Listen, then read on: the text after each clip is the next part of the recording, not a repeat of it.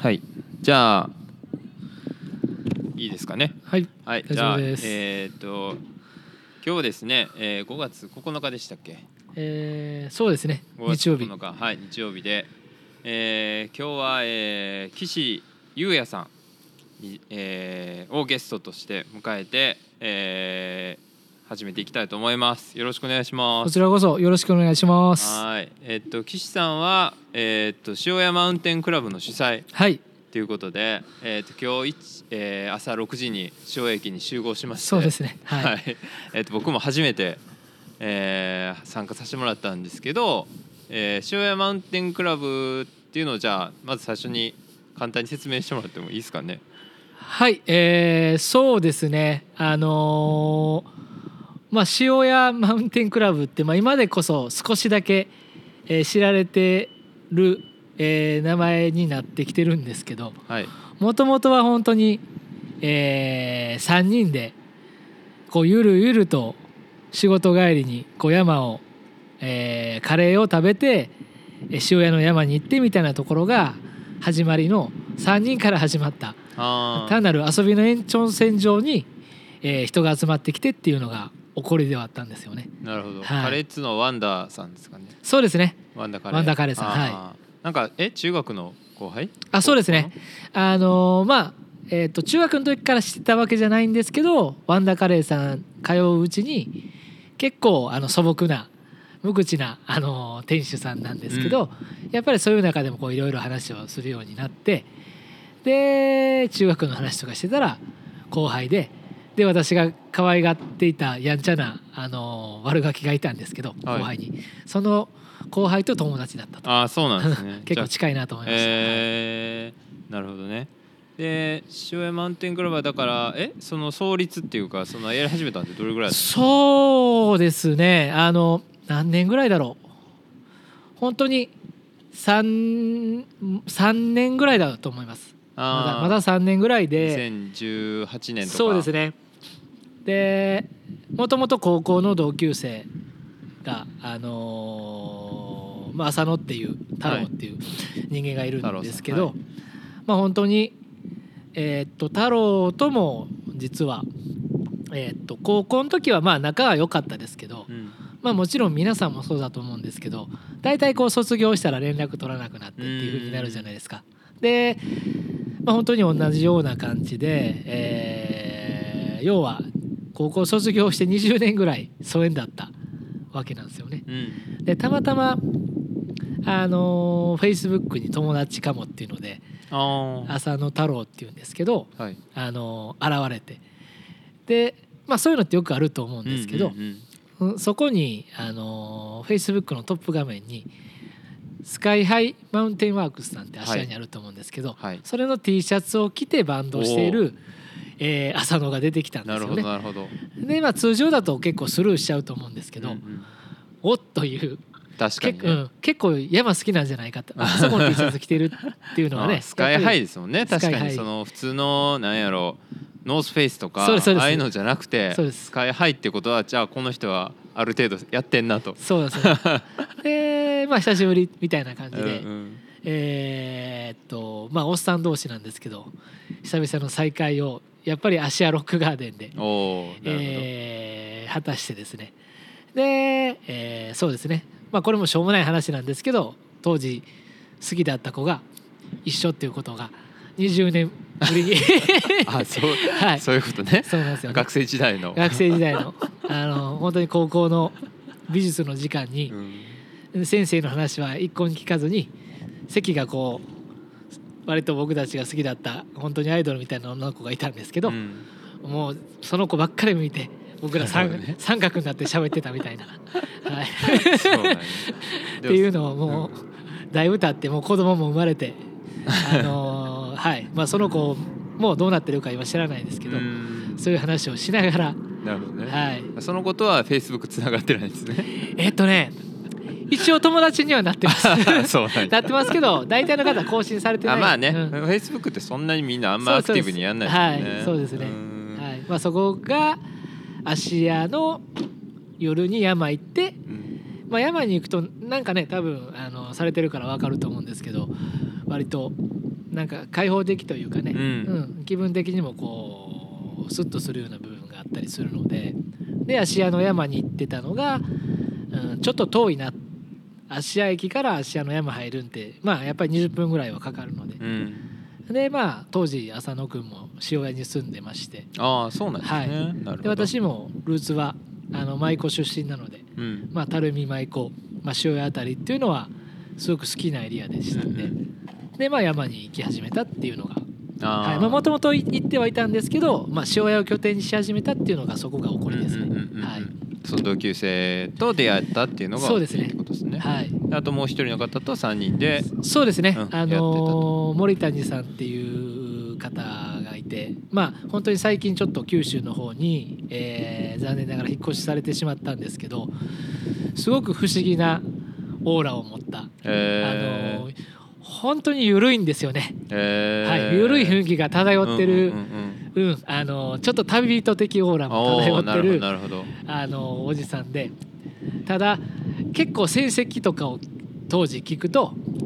そのやっぱりマイルをすごいいろん。なマイルの大会を走られたり淡々とどこまでも楽しみながら行くみたいな方いるじゃないですか、えーはいはいはいはいはい。そういうあんまり感じないというかそうなんですよね。えーそうなんですよね。普通やったら辛いなとかなるけそうなんですどよ、えでまあ森谷さんっていうあの方がいてで通常あの今カレーおじさんって言ってるんですけどーはい。はいあのカレーがスパイスカレーが大好きでうん。でスパイスカレーを巡るところっていうところをあの、まあ、僕が結構それが好きだったんであの一緒にこう行ってたりしてると森谷さんに火がついてうん。あのカレー屋巡りもすごいですしもともと料理人を目指されてた方だけあって、へすごい料理がうまいんですよね。それもあのいやこんな大したことないですよって自分では言わはるんですけど、うん。いやすごいんですよ。えー。でまあスパイスカレーとかも自分で作り始めて、それをインスタグラムとかに上げ始めたらプロじゃないかみたいな、えー。はい、本当本当に美味しかったですね。だからカレーおじさんっていうカレーおじさんね。まあ、そのままなんですけど。えー。相性がつきましたね、なるほどね、はいじゃあまあそんな感じで3人で最初は始まってたんですけど、はい。でまあその時はだから今まあなんかその僕もインスタで知ったんですけど、その C マウンテンとか、そうですね。鉄海5はい。とか、まあいろいろ大会とかやられてるけど、最初はそんな感じでもなかったってことですもんね。そうですね。もう本当にまあ何でもそうやと思うんですけど続けるのって楽しいっていうのがないと、えーこう続かないと思うんでまあ自分たちも本当に楽しいなって思ってることを、えーまあちょっと SNS なんかも今あるんでこう発信をしていたら多分なんかそれの匂いを嗅ぎつけた方々とかがあ自分も行きたいとかっていうのがあってだんだんこう増えていった。っえーていうのとあとまあ私自身はもともとあの大学まであのしっかりと競技っていうところでやっていたのでスイッチが入るとまあそこそこ戦えるっていう部分もあったりしたので。なので何て言うんですかね。多少やっぱりそういうのって、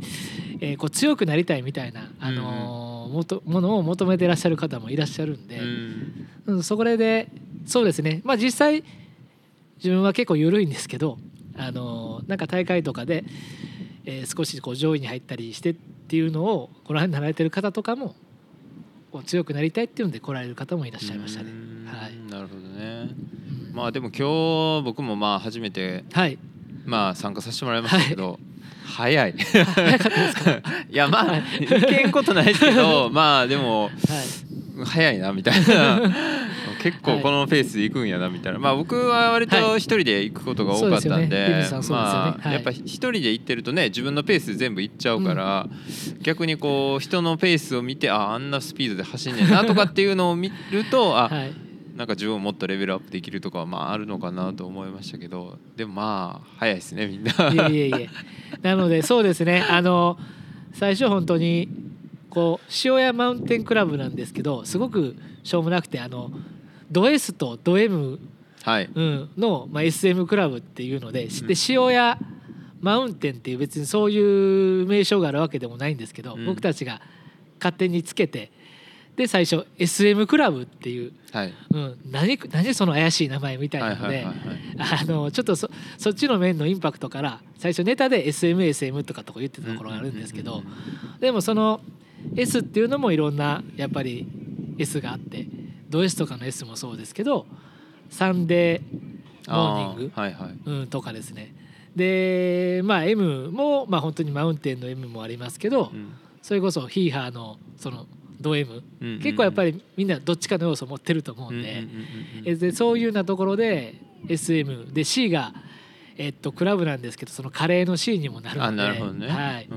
だから勝手にその S と M と C をなんか自分たちはどのどこの担当なんだろうみたいなはいねことをあの、えーなんかしょうがないんですけどなんかそういう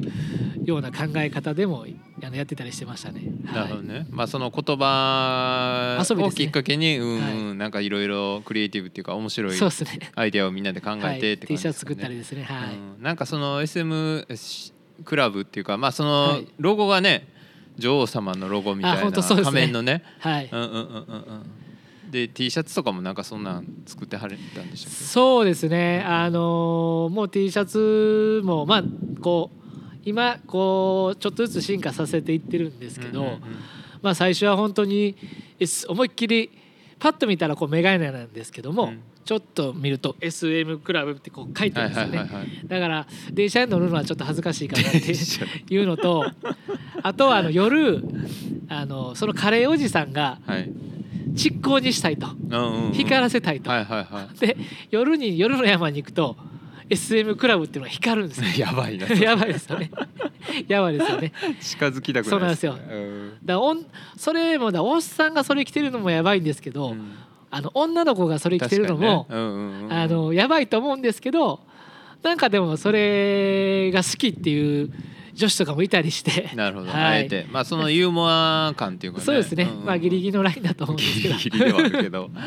えー、そうですね。はい。そうなんや。面そんな白いね。感じでうん。ちょっと遊び的要素はやっぱり必要だと思うんでそれも含みながら、うんなるほどはい。ね、ただ純粋に多分その自然遊びとかうん。あのアウトドアとか、うん。あのーそういうのは好きな方はやっぱり多いと、まあ、うん旅ですよね、うん、なるほど。は多かったんじゃないかなと、うん。まあ、今も多いような気がしますね。はい、そのなんか結構強い人とかはい。すごい走る人がはい、がっつり走りたいというか、はい。まあ今日もね、えーとキャノンボール女子でダントツ優勝されてた方とか、まあ、100マイル走る方とか、はい、お聞きしましたけどそれはやっぱあれなんですか？まあでも岸さん自身もかなはい。りその競技であはい。る程度はい。その上位に入賞されたりとかしたこともあってっていう感じのつながりから結構強い人もそうですね、あのー本当にいい意味でこうバランス取れてるんじゃないかなと思うんですけど例えばその荒拓さんっていう方は、えっと、私は、まあ、レースレースではあの合わなかったんですけど最初同じレースに出てたっていうのがあってで後で実は近所で近所同士であの、ふうんうん。福井の、えーっと山中温泉っていうところで出会った方でで例えば荒拓さんっていう方は目標感が、あのーそれこそよくポッドキャストでねマイルの話とか出てると思うんですけど、はい。やっぱり100マイルとかすごい長い冒険が好きな方なんですよね。でまあやっぱりそこそこその長いえ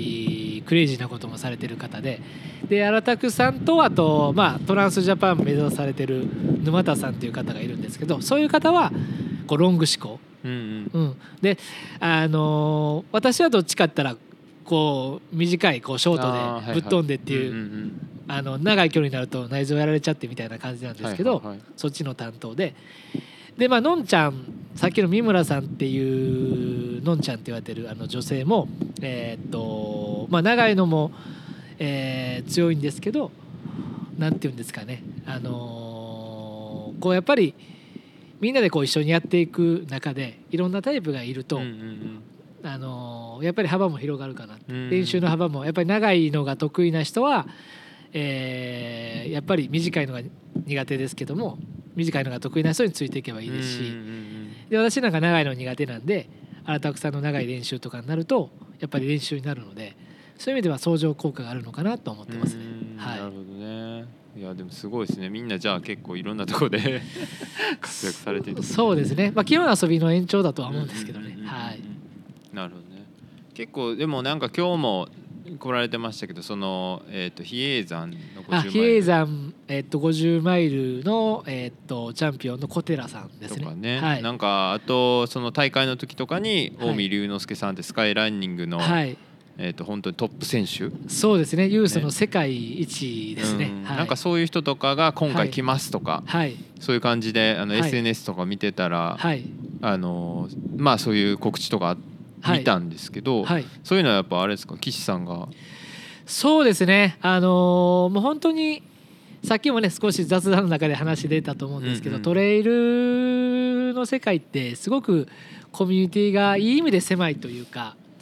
あのーでかつ閉鎖的じゃないんですよね。なんかオープンな感じしそうですすねオープンでそれはすごく感じててまああのサーフィンとかはね、うん。まあどちらかといえばローカルの縄張りがあってとかっていうのはよく耳にするんですけど基本山の人って本当に割と穏やかでウェルカムなこうカルチャーがあるんじゃないかなっていうふうに、あのー私もそんなにすごいあのディープなあのどっぷり使ってるほどっていうよりはまだまだこれから勉強する部分もある人間なんですけど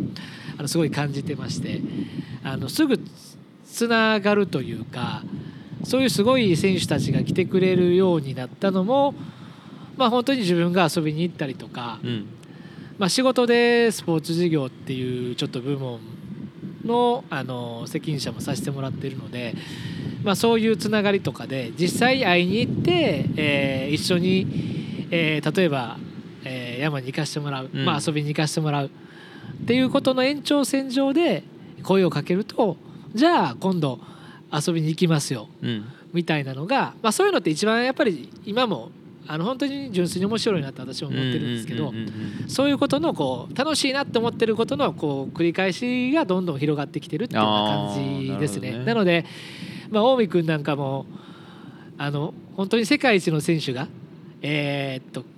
鉄海ファイブっていうこの里山のレースにうん。本当に来てくれるのかなと思ったんですけどそれもあの周りの京都にもあの仲いい、えーそれなりに強い選手とかがやっぱり仲いいので多分龍之介君声かけたら来てくれますよって言って、で確かメッセンジャーかなんかを送ったら、うん。もう本当に5分もしないうちに出ます。早いですうん。ねいやでもうれ嬉しかったですね。すごいそのフットワークの軽さ、イタリアアでやっぱり本当に世界で戦って、うんうん。YouTube でえーねこうすごい映像を見ている選手が、うん、簡単に来てくれますっていうのははすごいやっぱり嬉しいです確かにしね。そういうのを大事に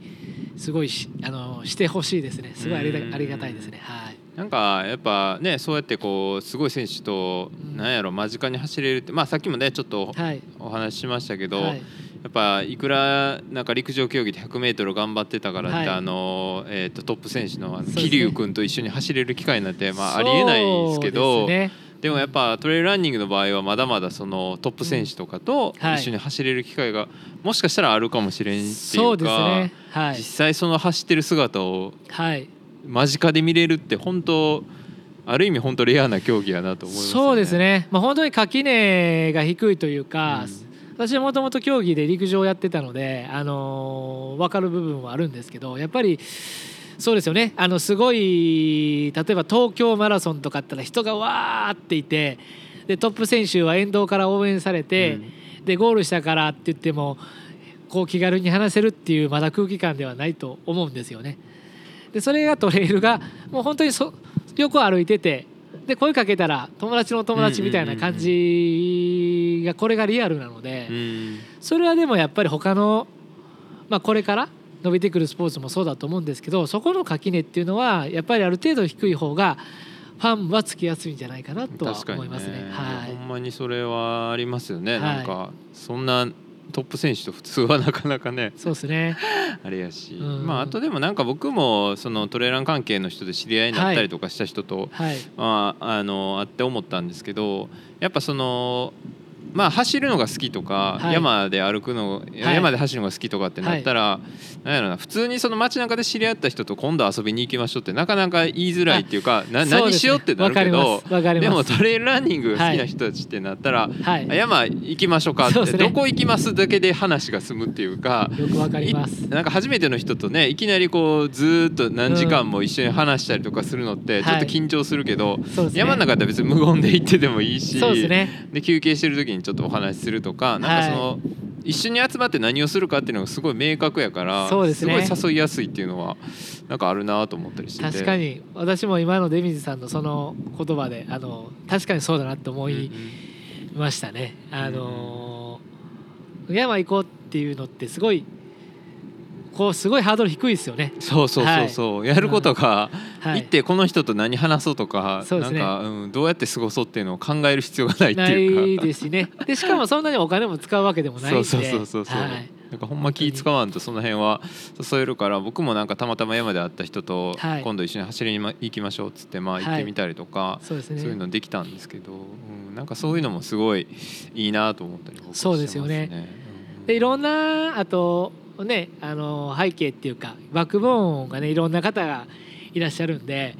そこはすごい何気ない話の中からね、うんうん。あの面白いなっていうふうにやっぱ思いますし確かに確かに。はい。結構変わった方も多いですからね。そうですね、はい。確かに。はい。えーなるほどねまあじゃあその塩屋マウンテンクラブはまあまあそんな感じですけど、はい。岸さん自体がそはい。のトレイルランニングとか山とかにハマったっていうのは、はい。どういう理由やったんですか？そうですね。まあもともと結構その海も山もまあ自然で遊ぶのが結構好きでうん。まあ旅とかも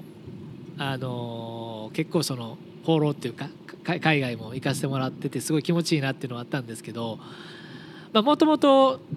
だからといって山走ってたっていう山を走るっていう風なこう概念もそんなになかったのでもともとはがっつり、えーさっき話した陸上の長距離っていう競技をやらせてもらっててで走るっていうことに関してはもうまあ嫌なぐらいこうやってたところはあったんですよね。うんうんうんでえーっとただまあ皆さんもそうだと思うんですけど大学卒業して、えー競技からこう離れると、まあ、大体こう、まあ、走らなくなってで自分は少し海のスポーツしたいなっていうのでダイビングしたりとかはい。それこそサーフィンは頑張ってみたんですけどもうあれはもうやっぱむちゃくちゃ難しくてまあまあこう挫折うまくならなくて挫折したみたいなのもあって走ることはとにかくもう10年ぐらい離れてたんですけど、えー、と2つちょっとポイントがあって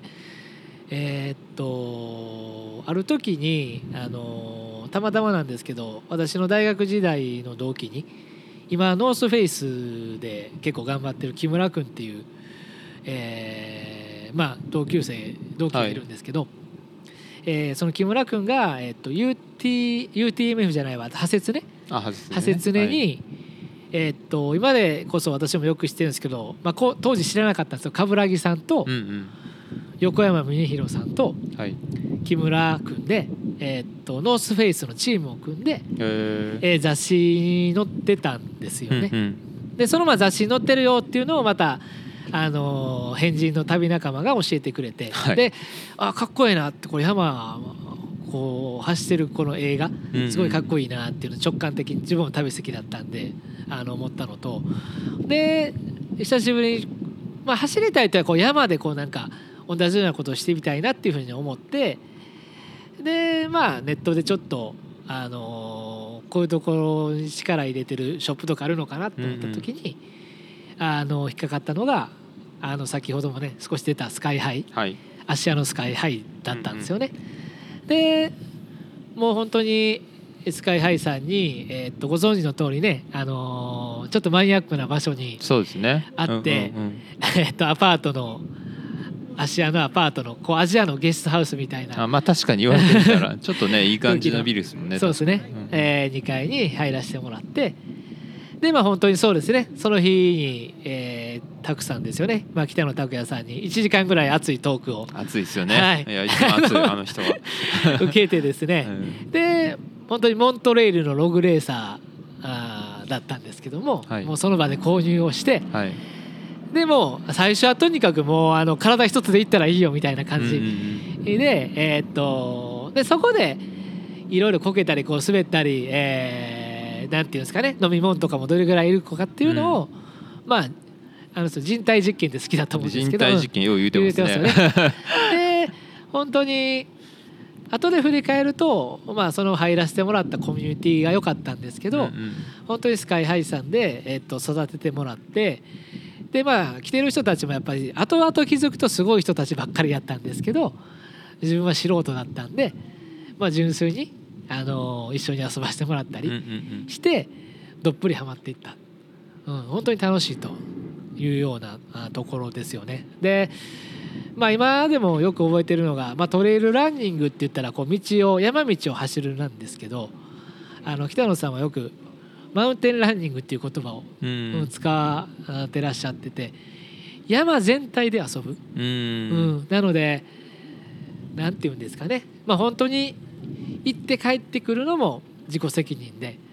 あのそれこそ、えーこう地図を見て自分自身でどこに行こうかっていうのを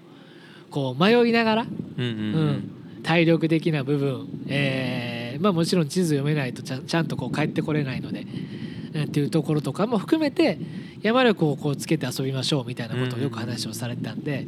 まあ、そういうことはやっぱり今もなんていうんですかねこう片隅に入れながらうん。楽しませてもらってるっていうようなあの感じですうよね。ん。でその周りに来る人たちがやっぱり、まあ、コミュニティだと思うんですけど面白い方が多かったんでそこでやっぱり遊ばせてもらったっていうのが始まりですね。えーはい。それが2000何年とかそれ何年ぐらいでしょうね。でももう 6, 6年ぐらい前なんですかね。ちょっと私もうる覚えなんですけど、で、まあ、今やってるその鉄海5とかシーマウンテンとかも、うん。やっぱり、えータクさんが当時からあのスカイハイの前の方がナイトメアっていう夜中の、えー真夜中の6個3往復ですよね60キロ、はい。えー 走るやつがあるんですけど、はいはいはい。まあ、輪ゴムのね吉川さんが知り合いなんでそ,、はい。の話は そうですね。お聞きしてますが岸さんも出られてたと。そうですね、はい。あの伝説の多分第1回だと思うんですけど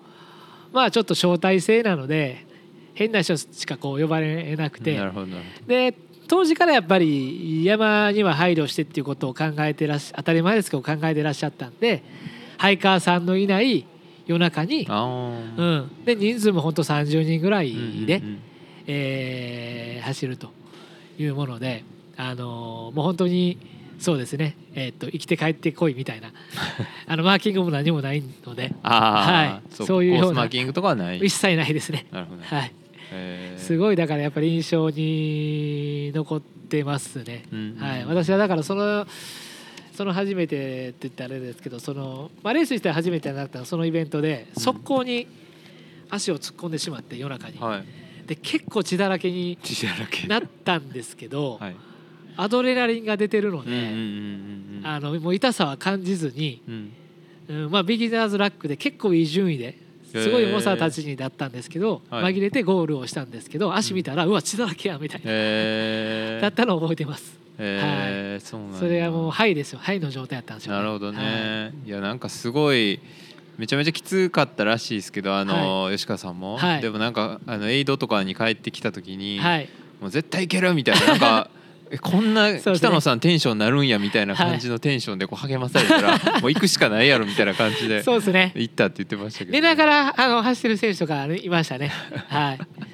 よく覚えてます。はい。やばいですね。3往復やばいな。だからその時の本当にメンバーがその多分吉川さんがあのクライミングジムをされてたりうん、うん。北陸から来た谷橋洋平君とかも本当に、えー、美味しいエナジードリンク、うん。おいえなとかあのそうですね、はい。あのーまあ今北陸のレース草レースなんかも開催したり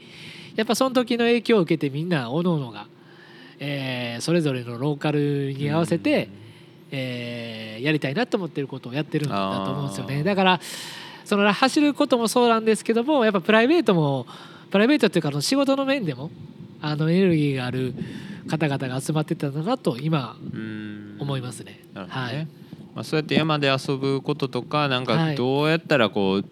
まあ、自分自身の山力みたいなのをつけたらそうやってこう、はい。大会も作ったりもできるし、はい。まあ、より山を深く知って楽しむことができるっていう意味じゃまあそのほんまに北野さんのはい。影響を受けた人たちが各地で面白いこそうでととかすね。新しいことやってるって感じなんですかね。そうですね。まあ本当に本当に好きなことをしてえーっとそれがまあコミュニティになって仕事につながっていくっていうのをえーっと目の当たりにえーしてましたんで,、うんうんうんで私もあの会社でまあそこそこ人数がいる部署の、うんまあ、責任者をさせていただいてたんですけどやっぱりただそこの部署の延長線上のことが、えっとやりたいのかなって考えた時にやっぱり違うなっていうふうに思ったんですよね。なのでまあ今実はそのスポーツの、えっと旅行会社の中のそのスポーツ部門の、えっと責任者させてもらってるんですけど会社内で、えーその部署を一から立ち上げたあっていうことをやったんですけどやっぱりそれは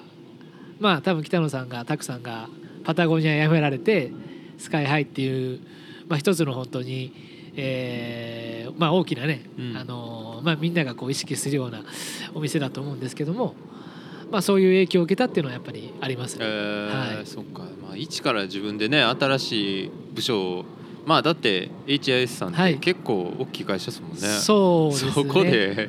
新しい事業を一から作るってすごいですねそれ。そうですね。まあやっぱり大きい企業なんであのーまあ自分の意思っていうのはこう通りにくい。まあうん。当たり前だと思うんですけど、いう中でだったので、まあ、ある意味もうもう空気読まずに、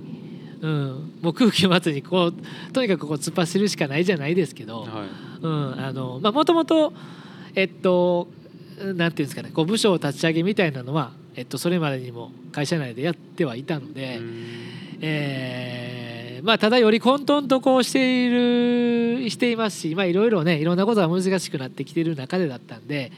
まあ、ある意味あのもうそういうふうにそういうやつやと思われたら勝ちなんだよみたいなことをよくおっしゃられてたんで、確かに。はい、たくさんもそれよくおっしゃっていただいてたんで。だから自分もちょっと迷った時にもういいわと。あのただただ本当に純粋に全部そうなんですけどお客さんに喜んでもらう。うんうんうん。お客さんに喜んでもらったら、あのーやっぱり充実感にもね何のお仕事でもそうだと思うんですけどだと思うんでだ儲けがどうとかこうとかって言われるようなあのこととかもあるんですけど最初からそっちを意識してやったらまずいいものできないなっていうふうに思ってるので、まあ、それをこう突き通した結果まあ今コロナの中でなかなか厳しいんですけどまあなんとかこういい方向に進んでるのかなとは思ってます。なるほどね。はい。すごいですね。まあでも自分で仕事は取ってきたりすればいいっていうことなんですかね結局自分そうで仕事を作ればいいというか。本当に特に今ねコロナであの旅行に限らずですけど、まあ、飲食とか、まあ、含めて、まあ、すごい厳しい時だと思うんですけど、まあ、さっきおっしゃられたように、まあ、本当にそうですね。これから自分自身もまだ勉強中なんですけど求められるのってこう自分たちで何かをこう作りうん。出す。でまあその延長線上の遊びの部分であったのがやっぱりさっきのね、あのーまあ、鉄海ファイブとかシーマウンテンとかちょっとしたローカルうのレース。でそこに街の人とかも、えーおなんか変なことしてるなみたいな最初はあれだと思うんですけどでそれがいいものかどうかっていうのでもしいいものだったらこうついてきてくれたりすると思うので、んまあ、それは全部に通ずるんじゃないかなというふうには思ってますね。ねはい。すごいですね。そっかそっか。だからまあそうやってそうですね。まあだからそのなんかえっ、と戸川村でしたっけ、はい、富山県の。富山県はい。なんかそれで夏合宿をやるっていうのは、それもお仕事でやられてたんそうですね。あのーこれも実はそれの前に前段があって長野県にウルギ村っていうはい。多分ほとんど知られてない、全くえー聞いたことないですね,、ですよね僕も。ろはい。人口600人をちょっと切ってる、うん。うんいわゆる過疎地みたいなちょっと村なんですけど、えっと、そこで、えっと、違う、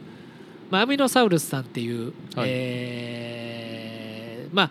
崎本社長っていう方がすごく有名な、あのー経営者兼ランナーさんなんですけども、えっと合宿っていうのを、えっと、実はやらせていただいてまして。でそのウルギ村っていうところをあの走る村ウルギっていう、村として走ることで、えー活性化させようみたいな授業を、えー、とされてるような、あのー村なんですよね。でそここも最初は、えー崎本さんに「ウルギ村行きましょう」って自分はいいと思ったんで、あのー行った時に「そこどこですか?」から始まったんですけど、うんうん。なんていうんですかね、まあ、今はもう本当に開催すると毎年楽しみにされてう、んあのー申し込み、うんうん。うん、がは返ってくるような状況なので、まあ、そそこに来てくれたのがその戸賀村に来てくれたのがその菅川さんっていうはい。プロランナーの方がいるんですよね。はい。ですね。はい。なるほどな。んかすごい盛り上がってますけど。盛り上がってます。ちょっと今海海なので。海なので。そうですね。塩谷漁港から、漁まあ、お届けしてますけどね。ね。なかなかちょっと荒れた感じで、はい、まあまあそうですね。まあだからあれですね。だからそういうまあ出会いがきっかけで、はい。あこれ仕事になるやんみたいなこういうのやったらおもろいやんってそういうのですね。を。はい。また違うとこでやってみたりとか、まあ、本当にアナログなんですけど自分がいいなと思ったところはやっぱりもう必ず見に行くようには、んうん。あのしてます。それがあの要は会社のお金だからっていうことじゃなくて最初はもうほぼ自分の自分の費用で、まあ、半分遊びも含めてなんですけど、うんうんうんうん。行ってでやっぱり伝わらないと思うんですよね、あの自分がいいなと思ったところじゃないと伝わらないですし、細かい部分とか、うん。あのやっぱり全部完璧じゃないんで良くないところもあるんで、そこ含めてちゃんと案内してでやっぱりそれでもいいって思ってくれる方っていると思うんで、確かに。ねっていうのが全部だから最初は小さく立ち上げて、えー継続してうんでまあそれが大きくなっていくに越したことはないんですけど、でも個人的にはその100人200人とか集めるっていうよりはやっぱり20人30人ぐらいのものをいろんなところでやっていくのがいいんじゃないかなっていうふうに思ってますね。えーそうか。なんか僕もはい。そういう、ね、ランニングとかし始めたりとか、い。まあ、まあクライミングはまああんまりやってないんですけど、なんかそういうのやり始めたらはい。例えばなんか何の変哲もない岩がはい、はい価値にあのあるものに見えたりするじゃないですか。だから自分が変わればその見えるもんが変わってくるっていうか、はい。ああの尾根登ってみたいなとか、はここ景色良さそうやなとかっていうふうにこう、はい。今までその価値がないと思われてたものも、自分が変わればそういうふうにねはい。なんか価値のあるものに見えてくるから、はい。なんかそういうお宝はまだまだ日本中眠ってんねやと思ったらね、はい。い、ろんなとこほんまにまず行ってみるっていうのは結構大事かもしれないですね。そうですね。で多分皆さんその好きなことっていうのがいろんな分野でこう違うと思うんですけど、あのーその好きなことを生かしてそれを仕事にできるっていう今時代だと思うんですよね。確かに。もちろん食とかアートとか映画とか音楽とか。うんうんうん。でスポーツでも他の競技サッカーラグビーうん。野球。でもっとこれからのスポーツとかもあると思うのでそういうものと人と、えー街を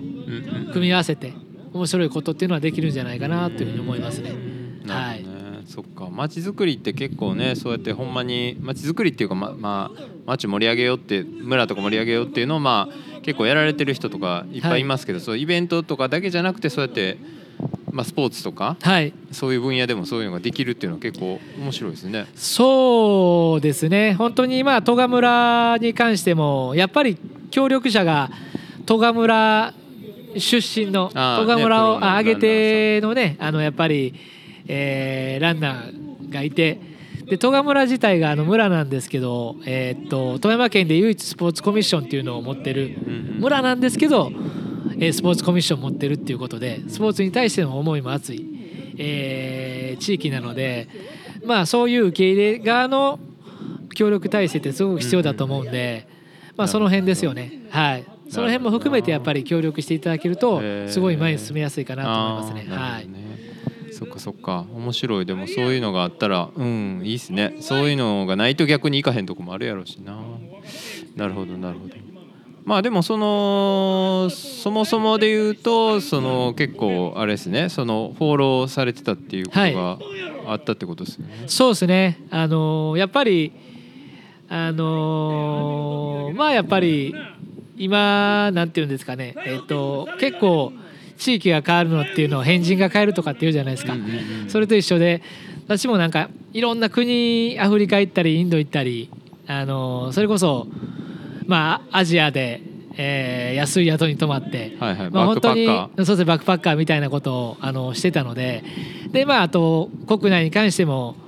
その島どこですかみたいな、ーうん。あのー島ですよね。まあ例えば東京だと八丈島とか、はいはいはい。うんでもちろん沖縄まああと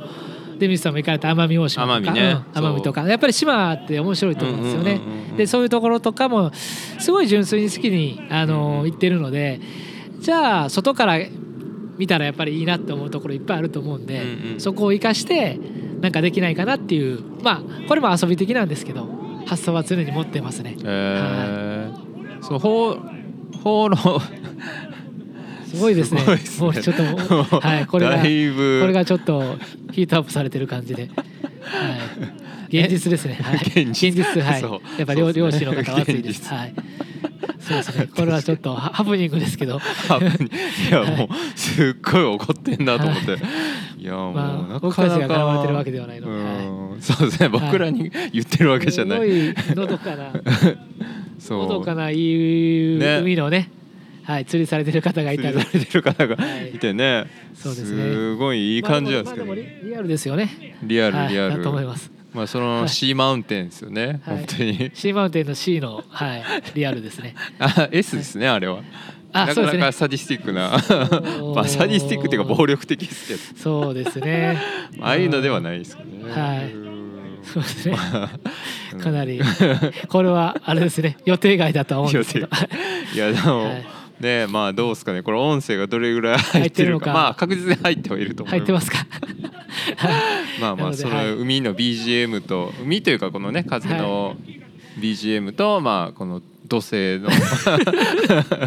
BGM っていうそうですね。はい。まあまあまあそうですね。大丈夫ですか？だ大丈夫だと思いますはい全然はい、はい。了解です。放浪はえきっかけは何だったんですか、学生の時に？そうですね。あのーまあもともと結構ちょっと変わってまして、あのー高校生ぐらいの時にもですね、まあ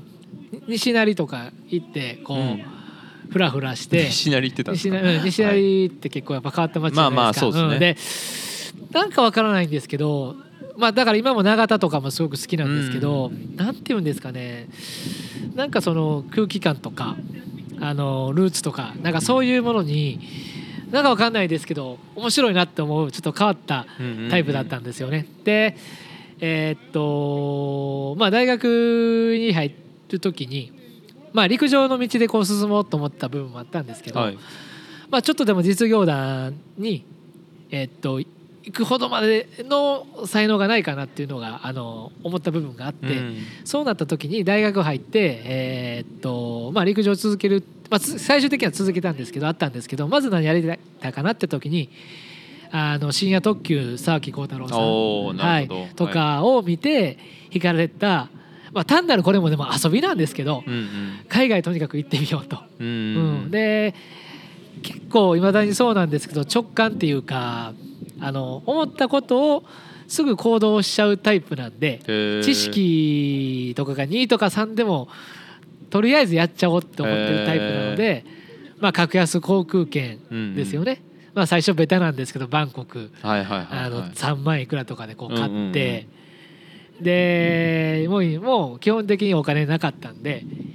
300円とか500円の旅社ですよね、うんうんうん。ゲストハウスという旅社に泊まって、えーっていうのが始まりでで隣のインド人のお姉ちゃんがうんまあこれちょっと言えるのかわからないんですけどなんかあんまり良くないことをして発狂してるような人が隣にいたりして、はいはいあリアルだなっていうのをカオさんとかあの辺なんですかえーっとねえっとねチャイナタウンでした。あチャイナチャイナタウンでした、っていうのが始まりででもなんだかんだやっぱり面白いトラブルとでトラベルとトラブル。一体だと思うんですけど、まあ、ちょっとしたトラブルとかもありながら、まあインドに行っちゃったりとかしてあのインドのぼったくりっていうのはタイは、えー1,000円2,000円をぼったくろうみたいな感じなんですけど、うん。インドは身ぐるみ全部貸したろうみたいな人が たくさんいたりあとはもう電車も30分40分遅れなんて当たり前でね。半日遅れ、うん。うんうんで自分が、あのー寝台列車に乗った時にうん。寝台の席を取ってたんですけどあのもういるんですよね。インド人寝てるんですよね。でトントンってやって自分の席にね。うん。言ったら、そう自分の自分が、うん。うんまあ、50のとかって入ってはいるじゃないですか、でそこで寝てるんですよね、うんでトントンってやったらノープロブレムうんいやいやいやいやみたいな。でも自分もム。こっちはプロブレムやもうでも自分もじゃあ空いてるとこ寝ようみたいな感じであだんだんそれれに順応していってるのかなっていうふうにえあの思ったりしてですねーだからそれはすごくあのいい経験というか、うんまあ、アフリカなんかでもやっぱりバスが何日も来ないと何日何も来ないいとそれこそサハラ砂漠とかあのセントカトリーヌっていう市内さんのところだったんですけどじゃゃあ外国の方とシェアしてタクシーチャーターして、まあ、シェアしたらやっぱり多少安くで行けるんで、うん、でまあ今は本当に行けなくなったんですけどもまあ相当だから当時でいう危ないって言われる地帯を通って検問とか全部だから銃持ってる方が検へ問えあったんですけどまあ本当にまあある意味なんていうんですかね完全に調べたらそこはちょっといけなかったなっていうところもあまあある意味まあわからないこそそうですね分からないからこそ、うん、まあでもそれこそまあでも超危険地帯でもなかったんですけど、うんうんまあそれでもちょっと危ないところは通ってたりもしてたんでただまあ外国のバックパッカーとかもそそれぐらいでやってたと思うんで私もまあ若かったからこそそれこそアフリカとかうん。行けましたし、まあ、今こういうご時世になって海外も行けなくなっちゃいましたけど、あのーやっぱり行ける時に行っておいてよかったなっていうふうに思いますね。確かにね、まあでもその高校の時から西成とか行かれてたってはい。話もありますけど、やっぱこうまあインドにしてもまあタイにしても多分その普通のはい、ルールが通用しまあそうですね。なんやろ日本の常識っていうか、はまあ日本の常識ってまあ日本も常識っていうよりも日本人の感覚というかそうですのねねなんかこの、なんていうんですか了解というか、はなんかそういうのじゃないものを見てワクワクしたりドキドキしたりそこに適用できたら嬉しかったりとかっていうのがやっぱあるんですかね。そうですね、うんやっぱりでもすごいやっぱりそこがねぶっ飛びすぎた人とかもやっぱりインドとかでも見ちゃったりしましたし、まあ、うん日本でも日本のパスポート日本人でもパスポートなくしてなんていうんですかね、まあ、ちょっとこれは良くないんでしょうけど本当にアンダーグラウンドの世界に入っちゃってるような人とかもあったりもしてで私が陸上に復帰した復帰っていうか、うん。何年かブランクがあって戻ったのが本当にちょっとぶっ飛びすぎてる、えーなんていうのかな、まあ、日本人も含めてですけど見て、はい。ちょっと私もなんていうのかな。そのそ若干ぶっ飛びすぎてる方向に行きそうだったんですけどやっぱり大学の時にもあのまあ旅はもう結構させてもらったんでなんかそのちょっともともとやっぱり悔いが残ってた競技でもなんか結果出したいなと思って、えっと、最後に最後のその3回生ぐらいのところからはあの結構ちゃんとまたまともに練習し始めるんですよ。へうん、でまあ駅伝とか、えーまあ、大会結構主要大会出させてもらったりはしたんですけど、えまあ、それもだ普通に考えると何年もブランクあるとうん戻らないはずなんですけど、ブランクあるとスポーツの世界って。それを半年ぐらいで結構戻したんですよね。それもやっぱやるとやらないは結構極端なタイプなんで。あーうん。やるってなったらもそうとことんやるし。でやらないと思ったらもうやらないんでうん多分先生とかから見たらこいつなんやねんっていう感じやったとは思うんですけどだから旅行のその国家資格もそんなハードル高いわけじゃないんですけど大学の時にもう一発で受かってはいるので。へだそれも周りからは「お前絶対合宿中に行ってみんななんかしょうもない話とかしてたり寝てる時に勉強してたんですよ。お前絶対受からへんでって言われてたんですけど、まあ自分の中でも一発で、まあ、勉強はあんま好きじゃないんでやるんやったらもう一発で受かろうみたいな感じでやったんでやっぱりほら受かったやろみたいな。時だけはちょっと得意げにはなりましたけど、えその集中力というかへえそういうのがあるんですね。はい、へえすごい。まあ僕もでもインドは行ったことあるんですけど。インドちょっとやばいですよイね。ンドまあむちゃくちゃですよね。やっぱルールが 違うんやなというか。まあ僕南インドに行ったんですけどあ南インドは割緩と平和な感じっていうかまああのなんか気候とかはい。ああいうのもあんのかもしれないですけどそんななんやろまあごまあゴミゴミしてるとこもあるけどはい。まあそんなにちょっとトロピカルな感じもあそうですね。私もなんでまあこれ今の山とか、まあ、海とかにも通ずると思うんですけどまあゴミゴミしたとこも嫌いではないですしまあまあこっちで言ったら西成とかもゴミゴミはもちろんしてるんで 嫌いではないんですけど、結局のところでやっぱりまあ自然が好きなのかなっていうふうにだから離島とか行ったりしてるのも、まあ、日本の田舎行ったりしてるのも、まあ、静かにこう物事を考えたりとか選択肢が、ね、その離島の店とかも少なかったりするじゃないですか。そうですね。食事食べれるところ、あのこことここしかないとか店もここしかない、でコミュニケーション取る方も限られてくるんですけど、うん。逆に何て言うんですかね。それぐらいの時間の流れが心地いいのかなっていうふうに、あのいろいろ経験して思ったりはしてますね。えーはい。なるほどね。じゃあどっちかというとあの南の島系がすお好きなんですね。そうですね、まあ、南の島もそうですし、まあ、それこそあの、まあ、その戸賀村もそうですし、古着村もそうなんですけどまああのやっぱり自然しかないようなところ、うんうん。うんまあまああの本当に農業とか漁業とかそれで成り立っているようなところとかも、まあ、もちろん住むってなるとなかなかねそれはそれでまだなかなか大変だと思うんですけどあのいいなと思いますし逆にでも住んでる方がたくましいですよね。もう自分たちで全部やってそれこそ熊をえーっと漁師さんなんかね、うん、熊料理とかよく出るんですけどまあリアルに熊を射止めてっていうところからだと思いますんでね。それを解体してっていうん。そうですよね。うん。ところがあるわけですもんね。そうですね。まあ生きる力っていう意味ではね、そういう方の方がやっぱりよっぽどあるんだろうなっていうふうにやっぱ思いますよね。うん。はい、確かに、まあうん。なかなか自分で食料を作ったり食料を取ってくるってことは、今のね僕らの普通の消費するだけの生活者がね大体多いですからね、うん、スーパーマーケットで切り身売ってるわけじゃなくて、自分でっていうことですね。そうですよね。ううんん。だから本当に魚釣ってさばいてなんか食べてぐらいなねことぐらいはもう本当にこの塩屋でもできますんで、なんか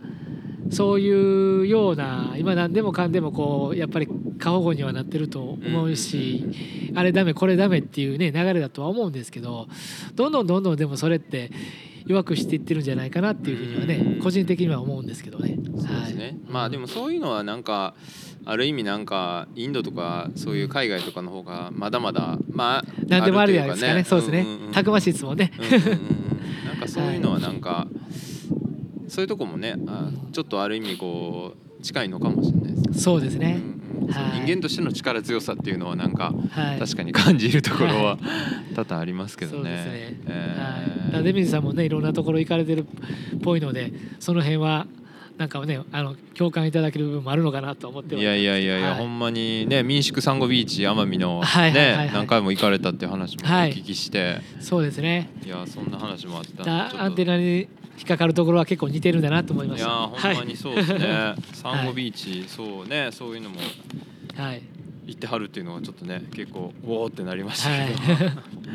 えー、そっかそっか。じゃあまあ別にその地域活性をなんかするっていうよりも、はい。だから今の仕事でやってはるはい。ことはだから結局だからそういういろんなほんまに自分が面白いなと思うことをどんどんやってったらなんか結果的にそういうところにつながってたりとかそのはい。旅行会社の話とかそうですね。あのー本当に SDGs とか地方創生とかうーんまあなんなんていうかなすごい費用をかけた入札とか、うんなんかそういうね、まあ、専門書とかこう読んでもなんかそういう難しいことも書いてると思うんですけどはい。うーんまあ私は逆からまああの入った方がやっぱ自分は得意なんだろうなってまずは一人をよろ一人に喜んでもらう、うんうんえー5人10人のイベントをする、うん、でじゃあ目の前の人を喜んでもらうにはこうどうしたらいいかなとかっていう方が自分自身は向いていると思ってますし、まあ、そっちの方がこう得意なのかなっていうところと、うんまあ、一方で、まあ、地域活性化っていうこと自体もぼやっとしてるじゃないですか。確かにねでどこがゴールなのかとかあのやっぱりそういうことも考えたりとか、まあ、いろんな事例を見たりとかはあの並行してやってはいるんですけど、まあ、結局のところそ,、ね、そこの人の関係人口が増えるとかそこの人たちの収入が増えるとか仕事ができるとか、いろいろあると思うんですけど多分何が一番いいのかなと思ったらやっぱりそこに住んでる人たちがこう自分たちの町のことに誇りを持つとか好きになるとか、うん、っていうことがこう大事じゃなじゃないかなっていうふうに思ったりはするので,、で結局みんなあの価値観とかっていうのが違うと思うんで、まあ、何かやろうって思った時にやっぱり旗振り役があの必要かなっていうのがあって、まあ、自分はその旗振り役にあの小さいけど慣れたらいいかなと思ってるんですよね。うん。なるほどね、はい。い、やでもそうですね、もう大きいことはもうなんかもっと頭のいいことに頭のいい方にあの任せたらいいかなと思ってるんですけど、まあでもなんか自分が面白いなと思ったことが、はいもしかしたら他の人も面白いと思ってもらえるかもしれんなとかそうですね。あこの人やったらこういうのしてあげたら喜ぶかなとか、はい。こういう企画してあげたら喜ぶかなっていうところなんていうのかな。まあ自分のはい。まあ自分の本当に見える範囲の視点でそういうのをそう。ちゃんとやってるから、ね。ちゃんと人に響いてんのかなってあの塩屋でいうとちょっとね面白い話って言ったらあれなんですけどまあ本当にそれにちょっと通ずるのかなっていうのが、まあ、塩屋チョコレートさんっていうところを会場として使わせていただいてるんですけどまあやっぱりイベントやりたいっていう時にそういうお店を会場として提供いただいたりとかで2階に住んでる渡辺さんという方がまあいらっしゃるんですけどあの神戸市の職員でえ街づくりされてるリアルに街づくりされてる方なんですよね。でやっぱりそういう街づくりが本当に好きな方なんでプライベートでもそういうことを休みの日もされてる方で、でトレイルランニングとか山に入るとか夜特に山に行ってわーわーあの走ってるっていう人のもう変人っていうか僕全く理解できないって言われたんですけど、ーはい。ただなんかそうやってやってる人たちって大好きみたいな感じで、えーうんうん。僕は山は走らないけど、うんうんうん。も盛り上げてくれるのってすごいうんうんうん。あのウェルカムみたいなあのことでおっしゃっていただいて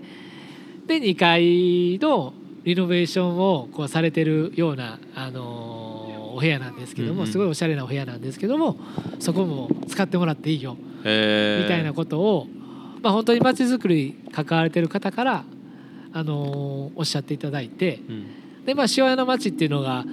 まだ私も端っこのちょっとあのしてるぐらいなんですけどやっぱりまだ空き家とかあったりえーちょっと古い古くて使えれなくたお店のスペースとかあったりしてるので、まあ、そこを改装して、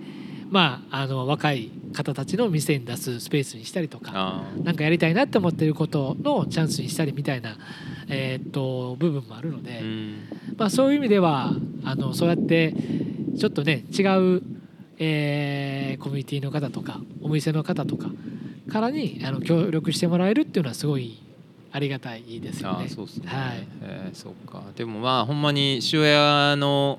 ね本当に塩屋はほんまに結構町系で言ったら、まあグッケンハイムの方とかあーそうですね。まあ、森本さん。アートなはい。町系とかでまはい。あちっちゃい店とかはい。ね、い、ろんな人まあカレー屋さんにしてもまあピザ屋さんにしてもそうまあそうやっていろんな人がジャンクションカフェとかなんかはい。いろいろできてるけど、山系でちょっと確かにねなんか一個そういう拠点みたいなのがあったらおもろそうですね。そうですね。まあ本当にあのどっちかっていうと塩屋ってそのまあアートというか芸術というか、あのまあそちらで注目される街だったと思うんですけどで逆に山っていうのは本当に里山がありながら今まであの取り上げられてなかったというか重曹でもスマスマからの重曹みたいなのが多かったんで、ね。うん。本当は塩屋起点やけど。本当はね一番一番西は六甲さんの一番西の拠点は塩屋なんですけどね。はい、なのでまあそこに人が来る流れは多少なりともできたのでまあ本当にそうですね。あのー第一段階っていう今ところだと思うんですけど第二段階でまあ本当にまあ本当のね理想はいわゆるえーっとまあトレイルだとかアウトドアとかのまあ基地的なものができて、うんうんうん。そこでまあカフェ的なものも併設して海外って今そういう文化じゃないですか、うんうん。あの海外の、まあ、ヨーロッパとかアメリカのショップも、えっと、ショップとカフェがこう併設されて、はいはい。本当に近所に遊びに行く感じで、うんうんえーそのお店によってみたいなのができてると思うので、まあ、そんなのがね塩屋にできたりしたらすごいいやーかっこうん、いい、一番面白いなっていうふうに、あのー思いますし逆にそういうお店ってそのジャンルは多分ないと思うのでっていうのを妄想ながらに仲間たちでいいっすね。話はあーまあねランステも含めてですけども、えっとしたりは、えーしてますね。だからあと移住移住計画的なところも含めて あのす住んでよみたいなあランナーをね、うんところもそうですね。ん。はい。でまああの僕らがよく遊びのハッシュタグで「塩屋からみんなで強くなる」みたいなうんうん。タグつけてるんですけど、はい。まあ本当にあの別に陸上部走りが速いから陸上部入ってそのトラック競技やるのはいいんですけどそうじゃなくて里山で遊びまくっていきなりトレイルランニングをねの世界っていうかそのアウトドアの世界要は海飛び込んでっていうのもいいじゃないですか。確かに、うん、で、まあ、本当にそういうので塩屋から強いランナーが、まあ、あのトレイルランニングのランナーとかがこう出てきてとなると小学生とかもそういううん。ね、あの子たちが増えてきてってなるとちょっと文化になってくるんじゃないかなっていうふうに思うのでまああくまで理想なんですけど、まあ、京都にチームスカイ京都さんっていう、えー本当に法人化されようとしてる、まあ、先ほどの近江選手がいるようなお父さんが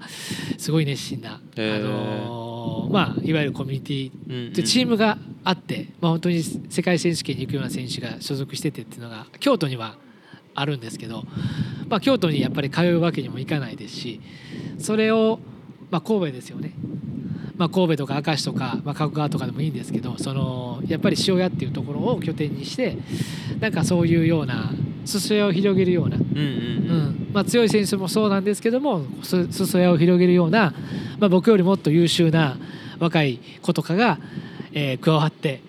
あのやってくれたらなって一緒にやれるなっていうふうに思ってますね。えーなるほどなるほど、い、やー楽しみですねじゃあこれから、そうですね。えー今後は何かまた予定というか塩屋マウンテンクラブ的にはあるんですか？大会そうですね。まあ今本当になんていうんですかね。えーっとちょっとコロナ自体のね状況とかも、で大会が完全に中止になってたりはしてる中でなので、まあちょっと大規模なものとかっていうのは今直近ではそこまで考えてはいないんですけど、はいまあ小さいあのこの前も新しいえーっとコースを開拓して。うん旗ふあの今度は撤回じゃなくて旗振りの裏側を使う、まあ、ハイカーさんもほとんど取らないところなんですけどそこをあのアイスクリームの31じゃないですけど31周ぐるぐるするようなものは、31周ねはい、旗振り裏旗か裏旗31みたいなものはこう立てて、えーやったりとかあとまあこの前少しやったのが、あのー食材ハンターさん塩湾に食材ハンターさんってやる方がえー。白熊さんっていうのがあるんですけど、はい。えっと午前中はその走って昼から、えーまあ、ジャンクションカフェさんのちょっと、えー絡みの10人投了に出ている、えーまあ、なかなか眺めのいい、えーなんていうんですかね、えー、柏みたいなところを使わせてもらってその食材ハンターが仕入れてきたあの料理ですよね。うん。ん、それそれも本当に日本各地のいいなって思うものを仕入れてらっしゃるものの、えー料理を昼から、えーっとまあ、ランチでですね、えーそれこそ焼きサバとか、えーサーモンとか、うんうんあとまあなんていうんですかね。もうそのそその時その時旬のものですよね。う、んうんを召し上がっていただくみたいなあの企画もしたんですけどもそういう本当に、えーまあ山プラスアルファっていうものは、えーこう考えていきたいなっていうふうに思なるほってますどなるほど、けど。ね。はい。まあそういう街の使い方も含めてそうですね。おもろいことできたらなみたいなそうですねそれってだからまあ本当にね多分皆さんにできることだと思うんで須磨に住まれてる方ねあのまあ中央区に住まれてる方まあ灘はもうねキャノンボールとかはいナディスト。ナダリストあナディストか。ナディストさん。ナディストさん含めてね。はいはい。はいもうあの相当相当すごいなって思いますけどうん酒バスとか。灘はすごい。うんうんうん。はい、思うんですけど、まあ、結局私もあのナディストというかその内海さんとか存じ上げないんですけどそれの近くの周りの人は結構プライベートで遊んだりもしてるので、結局でも同じような発想の人ってつながるんだなっていうふうにねんんんあの思います。うんうんうんはい。でその土地にに合ったやり方っていうのが住まれれてる方がやっぱり多少慎重派のところとかイケイケのところとかあったりすると思うんで、うんうんうんまあ、そこにカスタマイズしながらっていう感じじゃないかなと思います。まはいすねでもほんまにちょっとまあ例えば山中心か町中心かなだけで、そうですね。なんか面白がり方とかそうですね。なんかいろいろ自分で発掘する面白さとかそうですね。自分で作ることの面白さっていうはい発想は一緒やから、はい。絶対ねこう合うとこはたくさんあるんでしょうね。そうですね。すごいなあ、へえそうですねじゃあまあ最後にじゃあ、まあ、あえてはい。その、おすすめの旅行先を聞きますけど。ここやっぱここ行ってくれみたいなのってあります？いろんなそのいろんなところ。旅行先かありすぎてありすぎてちょっと迷う。いやほんまにそうっすよね。迷いますけどどこかな？ここ行ってくれみたいなのがねもしあったら。そうですね。まあ今あんまり遠いところ言ってもね北海道とかもすごい好きであれなんですけどちょっとマイクロツーリズムの関係もあって現実的じゃないかなと思うのでうーんそうですね。まあ近場で関西の方行きやすいんだったらまあ行ってらっしゃる方も多いと思うんですけど例えば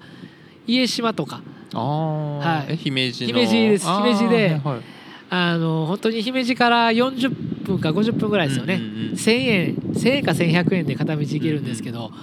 本当に晴れたら晴れたら離島に来てるんじゃないかなっていうぐらいの、えー、あ海とか海むちゃくちゃ綺麗です。で泳ぎながら